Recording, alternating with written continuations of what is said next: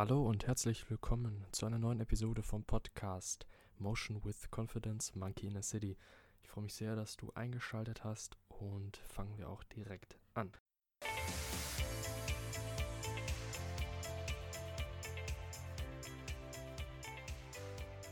In der heutigen Episode geht es wieder erneut um das große Thema Kommunikation. Und ich kann schon im Vorhinein sagen, es wird auch nicht das letzte Mal sein. Ich weiß nicht, wann ich dann nochmal speziell dann darüber rede, vielleicht auch schon in den kommenden Wochen wieder. Das entscheide ich immer ein bisschen spontan mit den Themen. Aber ja, ich denke mal, das ist ein äußerst spannender Bereich und ich hoffe, ich langweile euch da ja auch nicht. Beziehungsweise, das denke ich eher nicht, weil es ja nicht nur ein spannender Bereich ist, sondern auch einer, der ja, uns tagtäglich, stündlich, wenn nicht sogar minütlich entgegenfährt, weil Kommunikation nun mal einen Großteil unseres Tages, unseres Lebens ausmacht. Es ist der Schlüssel zu jeglicher Bedürfnisbefriedigung, es ist der Schlüssel zu jeglicher Beziehung, zu jeglicher Interaktion und äh, nicht nur zwischen Mensch und Mensch, sondern zwischen allen Lebensformen. Und ich denke, wenn man etwas mehr Bewusstheit darüber hat, wie so Kommunikation vonstatten geht oder was im Alltag einem häufig dann widerfährt, was man gar nicht so genau wahrnimmt, wenn man das weiß und überblicken kann, kann es jedenfalls mindestens nicht schaden. Und genau darüber soll es auch heute gehen. Und zwar geht es um ein Kommunikationsmodell einer Familientherapeutin mit dem Namen Virginia Satir. Den Namen müsst ihr euch nicht merken, es ist einfach ein Kommunikationsmodell. Und ähm, da geht es eben darum, dass sie vier Kommunikationsmuster unterschieden hat, die auftreten, wenn Menschen auf Spannungen reagieren und dabei ihr Selbstwertgefühl bedroht ist. Dieses Modell sozusagen bezeichnet eben die, diese ähm, Muster, die vor allem als Spontanreaktion ablaufen. Also immer wenn uns jemand von der Seite blöd anmacht, sozusagen, oder einfach wir uns unwohl fühlen in einer Kommunikation und wir merken, der andere möchte uns angreifen, verbal, psychisch und sich über uns stellen, dann gibt es vier Arten, wie wir darauf im Default sozusagen reagieren. Das zu wissen und sich bewusst darüber zu sein, kann gegebenenfalls dann dafür sorgen, dass du dich sozusagen von außen dann betrachtest oder auch im Nachhinein von der Kommunikation, wo du dann sagst, okay, ja, ich habe eher so und so reagiert oder du kannst dich sogar einordnen in eines dieser vier Typen. Ich will gar nicht lange drum herum reden und fange direkt an. Also, die erste Art und Weise, wie Menschen auf Angriffe, verbale Angriffe reagieren, ist das Beschwichtigen. Die andere Person soll nicht ärgerlich werden. Wer auf diese Weise versöhnlich ist, spricht einschmeichelnd, versucht zu gefallen, entschuldigt sich, muss immer jemanden finden, der ihn anerkennt, fordert nichts für sich selbst. Der Körper vermittelt die Botschaft, ich bin hilflos. Das Grundgefühl hierhinter steht, ist, ich komme wie ein Nichts vor, ohne den anderen bin ich nichts wert. Das ist etwas extrem formuliert, äh, das gebe ich zu. Es ist auch ähm, ja etwas plakativ gesagt, damit man sich denke ich mal, auch besser merken kann unter anderem. Und ähm, ja, einfach das Extrembeispiel. Man muss dazu sagen, die vier, die ich jetzt, also die drei, die jetzt noch kommen, wir sind nicht eins davon, sondern immer nur eine Mischung aus allen, beziehungsweise sind immer nur ja, ein kleinen Teil davon. Kann man das ausdrücken. Aber das ist eben der erste Teil, beschwichtigen. Vielleicht gibt es auch Leute, die euch sofort einfallen, wo das zu passt, die immer, wenn sie verbal angegriffen werden, erstmal beschwichtigen und äh, sich sogar vielleicht entschuldigen dafür, ähm, wenn ein anderer ihnen gegenüber wütend wird. Das zweite ist Anklagen. Der Wunsch hierbei ist, dass die andere Person, die mich jetzt gerade anklagt, mich als stark ansehen soll. Wer anklagt, stimmt nicht zu, ist fordernd, sucht die Fehler beim anderen. Wenn du nicht da wärst, wäre alles in Ordnung, würde, wäre eine klassische Aussage im Kontext. Derjenige gibt sich als Diktator und Boss, die Muskeln sind angespannt, die Stimme ist hart und laut, das Grundgefühl ist, ich bin einsam und erfolglos. Da fallen vielleicht auch bestimmte Menschen ein, die, auf die das zutreffen kann, wo das Klassische ist, immer wenn sie angegriffen werden, müssen sie sofort zurückschlagen. Sie müssen sofort den Spieß umdrehen. denken nicht darüber nach, ob es vielleicht auch konstruktiv ist oder denken eigentlich gar nicht über die Aussage, sondern nach, sondern klagen direkt an und drehen es um. Ähm, das Grundgefühl, ich bin einsam und erfolglos, hört sich auch wieder stark negativ an, soll wohl heißen am Ende, dass derjenige alle Kritik von sich abperlen lassen will. Und ähm, wenn ich Kritik von mir abperlen lasse, lerne ich nicht von Feedback.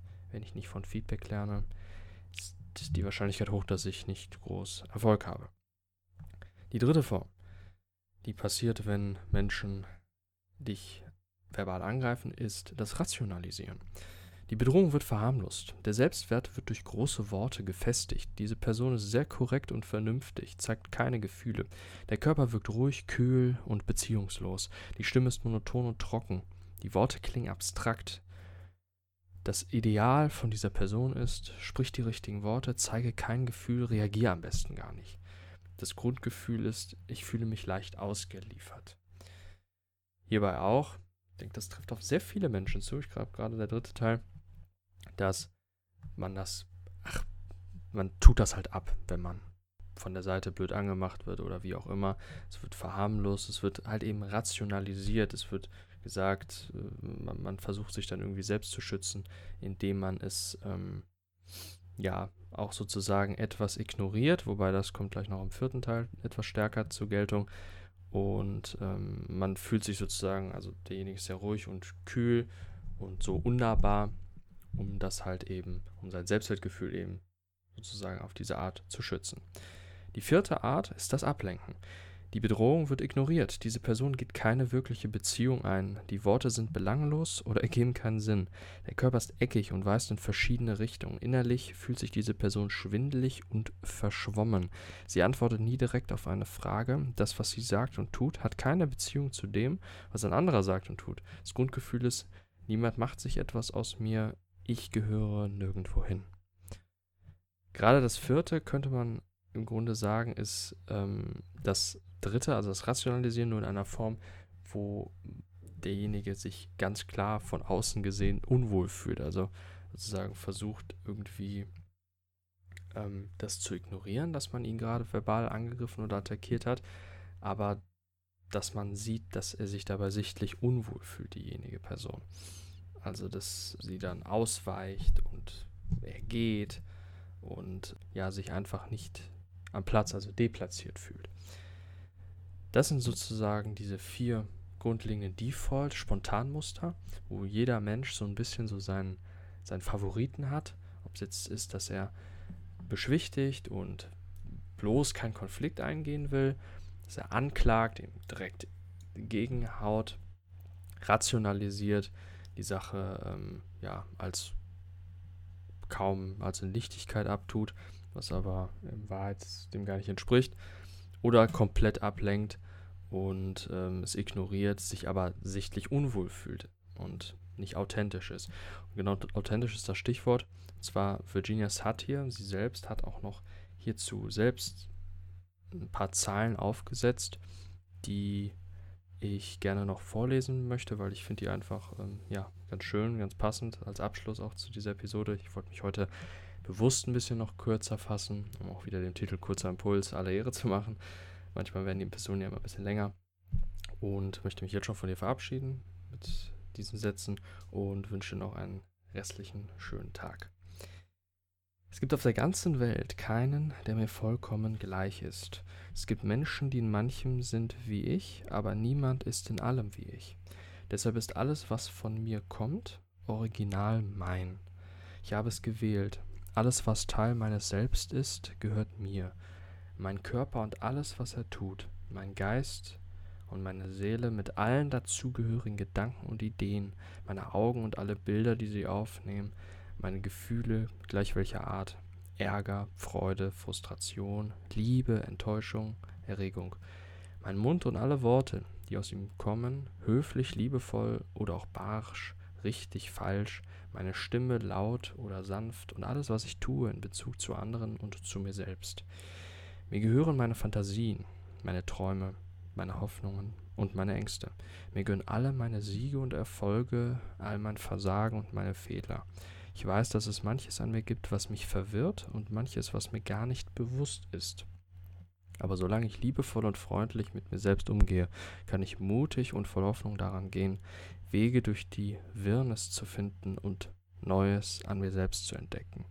Vielleicht war ein neues diese vier Kommunikationsmuster von ihr.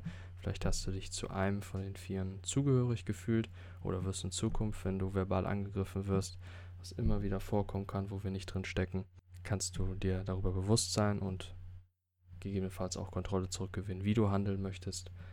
Und ja, hab dir eben schon einen schönen Tag gewünscht. Wünsche ich dir jetzt noch einmal. Refuse to regret www.motion-confidence.com ist die Website, die ich dir gerne empfehlen würde, auf der es unter anderem Shirts, Hoodies, Longsleeves gibt mit Designs passend zu den Themen auch von diesem Podcast rund um Psychologie, Philosophie, unter anderem auch Memes. Vielleicht ist da ja auch was dabei, würde mich freuen, wenn du da vorbeischaust. Drei wichtige Infos noch dazu. Die Sachen sind alle aus nachhaltigen, umweltfreundlichen Stoffen gemacht. 10% vom Gesamtumsatz werden immer gespendet an ein Tierheim hier bei mir in der Nähe in Düsseldorf. Und drittens, zu jedem Einkauf gibt es eine kleine Karte, eine Postkarte mit ein paar Beschreibungen, unter anderem zu den Designs und noch ein paar andere Sachen. Würde mich freuen, wenn du da vorbeischaust und wünsche dir noch einen schönen Tag.